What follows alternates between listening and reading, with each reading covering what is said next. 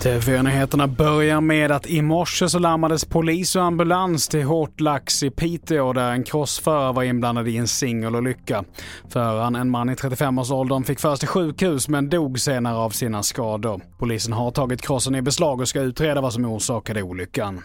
Vidare till Ukraina där ryska soldater nu drar sig tillbaka från Bachmut och ukrainska styrkor gör framsteg.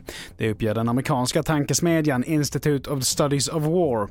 Uppgifter bekräftas av det brittiska försvarsdepartementet som hävdar att Ukraina tagit tillbaka minst 1 kilometer mark. Och ledaren för Wagnergruppen som hittills hållit stora delar av staden säger att ukrainska styrkor återtagit en viktig väg.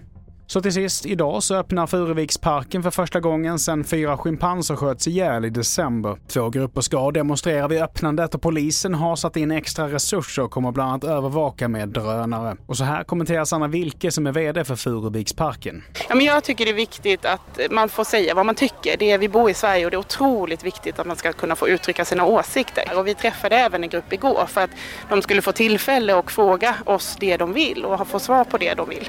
Så att det känns bra. Det känns väldigt bra att ha premiär och som sagt, demonstranterna har all rätt att uttrycka sin åsikt också. Den nyheter hittar du på tv4.se. Jag heter Mattias Nolgren.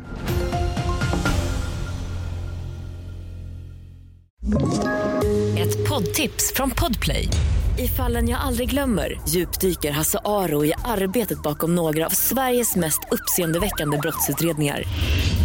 Går vi in med hemlig telefonavlyssning och då upplever vi att vi får en total förändring av hans beteende. Vad är det som händer nu? Vem är det som läcker? Och så säger han att jag är kriminell, jag har varit kriminell i hela mitt liv. Men att mörda ett barn, där går min gräns. Nya säsongen av Fallen jag aldrig glömmer på Podplay.